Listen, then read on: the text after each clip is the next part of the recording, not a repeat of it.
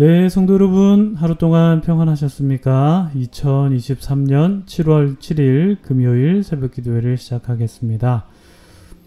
네, 오늘은 우리 성교팀이 빈민 아이들과 함께 하이파크 필드 트립을 떠납니다. 오늘을 끝으로 어, TCM 빈민 어린이 돕기 선교는 마무리가 되는데요. 마지막까지 우리 선교팀이 하나님의 사랑을 아이들에게 잘 전달하고 올 수 있도록 우리 선교팀 위해서 중보해 주시길 바라고요. 네, 토론토 시티 미션 어, TCM을 위해서 지속적으로 기도해 주시면 감사하겠습니다.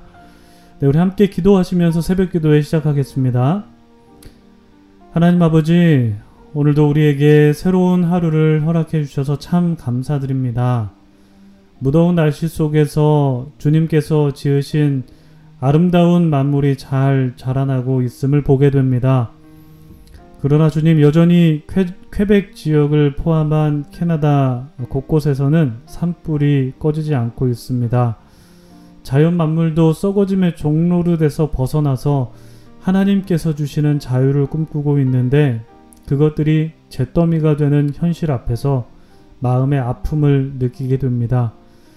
하나님 아버지, 바라옵기는 화재 현장에 단비를 허락해 주셔서 삼림을 집어삼키는 화마가 끝날 수 있도록 도와주시고 주님께서 창조하신 아름다운 자연 만물이 숨쉬며 주님을 찬양하는 날이 속히 올 수 있도록 도와주시옵소서. 하나님 아버지 오늘도 우리가 하나님의 지혜의 말씀을 봅니다. 이 귀한 말씀을 나눌 때에 주 성령께서 우리와 함께 하심으로써 주님의 뜻을 깨닫는 은혜를 허락해 주시길 원하고 우리의 마음에 감동이 있게 하셔서 우리의 손과 발이 주님의 나라를 위해 힘쓸 수 있는 은혜를 더하여 주시옵소서. 모든 것을 감사드리며 이 모든 말씀 우리 주님 예수 그리스도의 이름으로 감사하며 기도드립니다. 아멘. 네, 오늘 저희들에게 주신 하나님의 말씀은 잠언 3장 11절부터 35절까지 말씀입니다. 잠언 3장 11절부터 35절까지 말씀 제가 봉독해 드리겠습니다. 내 아들아 여호와의 징계를 경히 여기지 말라 그 꾸지람을 싫어하지 말라 대저 여호와께서 그 사랑하시는 자를 징계하시기를 마치 아비가 그 기뻐하는 아들을 징계함 같이 하시느니라. 지혜를 얻은 자와 명철을 얻은 자는 복이 있나니 이는 지혜를 얻는 것이 은을 얻는 것보다 낫고 그 이익이 정금보다 나음이니라. 지혜는 진주보다 귀하니 내가 사모하는 모든 것으로도 이에 비교할 수 없도다. 그의 오른손에는 장수가 있고 그의 왼손에는 부기가 있나니 그 길은 즐거운 길이요 그의 지름길은 다 평강이니라. 지혜는 그 얻은 자에게 생명나무라 지혜를 가진 자는 복되도다. 여호와께서는 지혜로 땅에 털을 놓으셨으며 명철로 하늘을 견고히 세우셨고 그의 지식으로 깊은 바다를 갈라지게 하셨으며 공중에서 이슬이 내리게 하셨느니라. 내 아들아 완전한 지혜와 근신을 지키고 이것들이 내 눈앞에서 떠나지 말게 하라.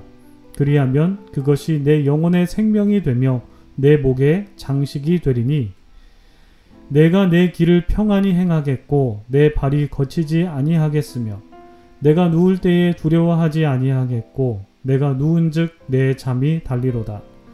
너는 갑작스러운 두려움도 악인에게 닥치는 멸망도 두려워하지 말라. 대저 여호와는 내가 의지할 이신이라. 내 발을 지켜 걸리지 않게 하시리라. 내 손이 선을 베풀 힘이 있거든 마땅히 받을 자에게 베풀기를 아끼지 말며 내게 있거든 이웃에게 이르기를 갔다가 다시 오라. 내일 주겠노라. 하지 말며 내 이웃이 내 곁에서 평안히 살거든 그를 해하려고 꾀하지 말며 사람이 내게 악을 행하지 아니하였거든 까닭 없이 더불어 다투지 말며 포악한 자를 부러워하지 말며 그의 어떤 행위도 따르지 말라. 대저 폐역한 자는 여호와께서 미워하시나 정직한 자에게는 그의 교통하심이 있으며 악인의 집에는 여호와의 저주가 있거니와 의인의 집에는 복이 있느니라. 진실로 그는 거만한 자를 비웃으시며 겸손한 자에게 은혜를 베푸시나니 지혜로운 자는 영광을 기업으로 바거니와 미련한 자의 영달함은 수치가 되느니라. 아멘. 네, 참 좋으신 우리 주님의 크신 은총이 우리 토론토 한인장로교회 모든 분들에게 오늘도 함께 하시기를 주님의 이름으로 축복합니다. 성도님들, 오늘도 좋은 하루 맞이하셨습니까? 연일 이어지는 무더위 속에서 영육간의 강건한 삶을 사시기를 주님의 이름으로 축복합니다. 오늘은 잠언 3장 하반부에 있는 말씀을 나눕니다. 오늘 말씀은 내용이 단락별로 몇 가지로 구분되어 있어서 먼저 단락 구분을 한 뒤에 각 단락마다 핵심 내용들을 좀 나누어 보면서 말씀을 마무리하면 좋을 것 같습니다. 먼저 화면을 보시면요. 어, 1절, 11절부터 12절까지는요, 징계하시는 하나님에 대한 내용이 나오고요. 13절부터 21절까지는 지혜에 대한 예찬과 그리고 지혜롭게 살아라 라는 그런 권면이 나오고 있습니다. 22절부터 26절까지는 어, 그렇게 지혜롭게 사는 사람들이 얻게 되는 유익이 무엇인가에 대해서 말씀하고 있고요. 그리고 27절부터 31절까지는 윤리적인 교훈에 대해서 언급되어 있습니다. 그리고 32절부터 35절까지는 두 부류의 사람에 대한 하나님의 반응이 나오는데요. 여기서 두 부류의 사람이란 좀 대조적인 사람을 말합니다. 예를 들어 뭐 선인, 악인 이렇게 대조적인 사람에 대한 하나님의 반응이 각각 어떻게 다르신지에 관한 내용이 32절부터 35절까지에 나오고 있습니다. 이렇게 본문을 다섯 단락으로 어, 구분할 수 있을 것 같습니다. 먼저 어, 11절과 12절에는 하나님께서 사람을 징계하신다는 말씀이 기록되어 있는데요. 우리가 이 부분을 좀 살펴보면 좋을 것 같습니다. 어, 이것은 하나님께서 아무런 이유 없이 벌을 내리신다는 뜻이 아닙니다. 하나님께서 징계를 내리신다는 것은 아무런 이유 없이 벌을 내리신다라는 뜻이 아니라 마치 자기 부모가 자녀를 바르게 기르기 위해서 경책하는 것처럼 훈계하는 것처럼 하나님께서 당신의 자녀들에게 징계를 내리심으로써 그 자녀가 하나님의 뜻 안에서 바르게 자랄 수 있도록 양육한다라는 의미가 담겨 있습니다. 이 말씀이요. 히브리서 말씀에서도 인용이 되어 있습니다. 이 11절과 12절 말씀이 히브리서 12장에 보시면은 나와 있는데 그 인용된 말씀 다음 구절에 다음과 같은 말씀이 기록되어 있는데 어, 히브리서 12장 7절 8절 말씀 우리 화면으로 한번 보시겠습니다. 너희가 참음은 징계를 받기 위함이라 하나님이 아들과 같이 너희를 대우하시나니 어찌 아버지가 징계하지 않는 아들이 있으리요 징계는 다 받는 것이거늘 너희에게 없으면 사생자요 친아들이 아니니라 히브리서의 배경은요, 유대계 그리스도인들이 유대인들로부터 핍박을 받고 있는 상황에서 기록이 되었습니다. 이런 상황 속에서 히브리서 저자는 핍박받고 있는 동족들에게 고난의 의미에 대해서 해석을 해 주었는데 그 해석이 바로 우리가 읽은 말씀에 담겨 있습니다. 너희가 받는 고통은 하나님께서 주시는 징계이다. 그 징계는 마치 아버지가 자녀를 훈계하며 양육하는 것과 같다. 그렇기 때문에 너희가 받은 징계는 너희가 하나님의 자녀가 된다는 증표가 된다. 만약에 너희에게 징계가 없다면 너희는 사생자이지 친아들이 아니다. 이렇게까지 말씀하고 있습니다. 이렇게 히브리서 저자는 고통이라는 것이 하나님의 자녀가 되는 증표다라고 말씀을 해 주시면서요. 그 다음 구절에서 이 징계가 주는 유익에 대해서 말씀을 해 주십니다. 히브리서 12장 11절 말씀 한번 보시면요. 무릇 징계가 당시에는 즐거워 보이지 않고 슬퍼 보이나 후에 그로 말미암아 연단받는 자들은 의와 평강의 열매를 맺느니라. 징계를 좋아하는 사람이 있을까요, 여러분? 아무도 없을 것입니다. 징계라는 것 고통스러운 것이죠. 그래서 징계는 그 당시에는 그 징계를 겪고 있는 당시에는 즐겁지 않고 슬픕니다. 그러나 그 징계를 잘 극복한 사람에게는 오늘 성경은 어떻게 말씀하고 계신가요? 의와 평강의 열매를 맺는다라고 말씀합니다. 그래서 바울은 로마서에서 환란 중에도 즐거워한다라고 말하면서 징계를 받으면서도 즐거워할 수 있다라고 말하며 보다 적극적인 자세로 징계에 대한 태도를 취합니다. 바울은 로마서 5장 3절 4절에서 이렇게 말씀합니다. 우리가 환란 중에도 어떻게 요 즐거워하나니 왜냐하면 환란은 인내를 인내는 연단을 연단은 소망을 이루는 줄 알미로다. 아멘.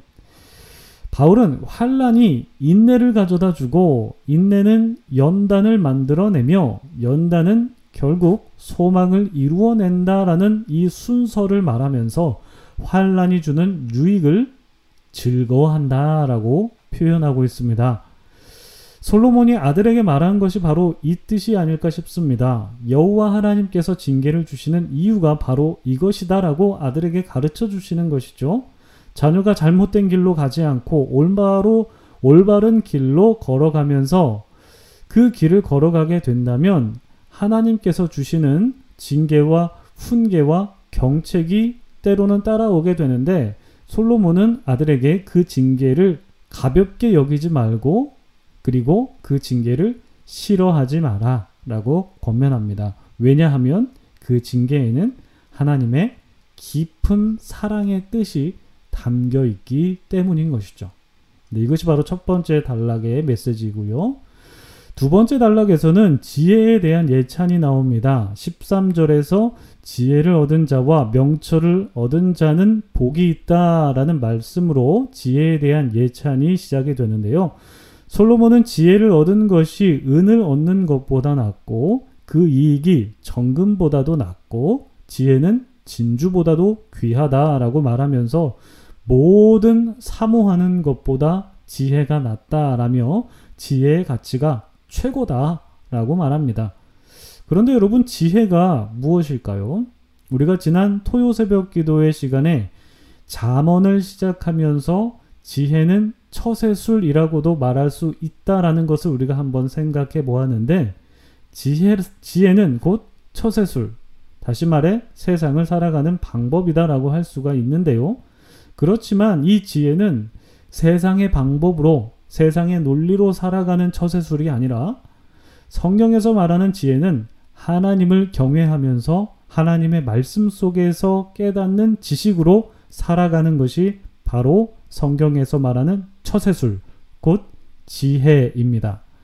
솔로몬은 바로 하나님을 경외함으로부터 얻을 수 있는 처세술, 곧 지혜가 음보다 낫고 금보다 낫고 세상에 진귀한 어떤 것보다 낫다며 이 지혜를 예찬합니다. 여러분, 저와 여러분이 바로 이 지혜를 얻고 이 지혜로 세상을 살아가기를 정말 소망하는데요. 이 지혜를 아는 것으로 그치는 것에 끝나는 것이 아니라 우리가 이 지혜를 받고 이 지혜를 누려야겠죠. 그래서 우리가 이 지혜를 하나님께 구해야 하는데 야고보서 말씀에는 이런 말씀이 기록이 되어 있습니다. 야고보서 1장 5절부터 7절까지 말씀입니다.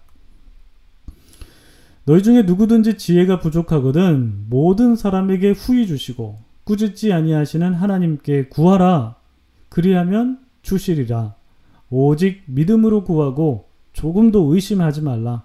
의심하는 자는 마치 바람에 밀려 요동하는 바다 물결 같으니 이런 사람은 무엇이든지 죽게 얻기를 생각하지 말라. 여러분 이 말씀 믿으십니까?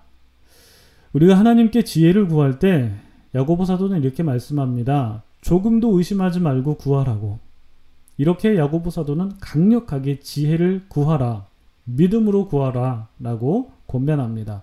의심하는 사람은 주님께 무엇을 얻을 것이라고 생각하지 말라는 말을 아주 강한 말을 덧붙이면서까지 믿음으로 지혜를 구하라고 강조합니다. 여러분 우리가 잠언을 읽어가면서 계속해서 만나게 되는 말이 바로 지혜라는 단어입니다. 그리고 잠언 곳곳에서 지혜의 유익에 대해서 말씀하고 있고 지혜가 어떠어떠하다라고 지혜에 대한 설명에 대해서 계속해서 나누게 될 텐데 여러분 우리가 잠언을 통해서 지혜가 어떤 것인지 알아가는 것이 우리에게 진짜 삶에서 유익이 되기 위해서는 그 지혜가 정말 우리 삶에 내면화돼서 유익이 되어야 하는 것이죠. 그 유익한 지혜를 알고 깨닫고 그 지혜가 어떠함이 이러하구나라는 하고 생각하고 넘어간다면 그 지혜는 우리에게 아무런 유익이 없을 것입니다. 우리에게 그 지혜가 유익이 되기 위해서는 정말 우리가 믿음을 갖고 그 지혜를 구해야 하고 그 지혜가 우리 가운데 있어서 우리 가운데 있어서 그 지혜로 우리의 삶을 살아갈 때 유익이 있는 것이죠. 그러나 여기서의 지혜는 바로 세상에서 말하는 처세술이 아니라 하나님을 경외할 때 얻어지는 성경에서 말하는 지혜, 곧 하나님의 처세술이죠. 그러니까 하나님께서 알려주시는 세상을 살아가는 방법은 정말 세상에 알지 못하는 놀라운 비밀이 숨겨 있는데 바로 그것을 발견하고 그것을 누려야 된다라는 것입니다. 저와 여러분이 그 지혜를 사모하면서 그 지혜를 구하되 믿음을 갖고 의심하지 않으며 그 지혜를 구하기를 소망합니다. 그래서 지혜를 받아 누리며 사는 저와 여러분이 되시기를 소망하고 축복합니다. 계속해서 솔로몬은 하나님께서 지혜로 세상을 만드셨고 지혜롭게 세상을 살아가는 자가 얻게 될 유익에 대해서 말씀을 하고 있죠. 내 길을 평안히 가게 될 것이고 내 발이 거치지 않을 것이고 누울 때에 두려워하지 않을 것이고 단잠을 잘 것이고 갑작스럽게 닥치는 두려움에도 악인에게 닥치는 두려움에도 그 두려워하지 않을 것이고 여호와 하나님께서 지키시고 보호하시는 은총 가운데 거하게 될 것이다 라고 말씀합니다. 그리고 마지막으로 지혜롭게 사는 자는 이웃을 사랑하며 선을 베풀 줄 알고 이웃에게 악을 행하지 않고 다투지 않고 포악한 자를 따르지 않는다고 말씀하십니다. 그런 자는 하나님의 미움을 받고 하나님의 저주가 임하고 하나님께서는 그런 자를 비웃으시며 그들의 영광은 도리어 수치가 될 것이다라고 말씀하십니다. 반면에 그와 반대되는 사람, 지혜로운 자는 정직해서 하나님의 교통하심을 누리게 되고 의로워서 하나님의 복을 누리게 되고 겸손해서 하나님의 은혜를 받게 되고 영광을 기업으로 받게 됩니다. 여러분 이 말씀을 기억하시면서 지혜를 구하시되 믿음을 갖고 구하시고 지혜로운 삶을 살아가시는 여러분이 되시기를 바라고요.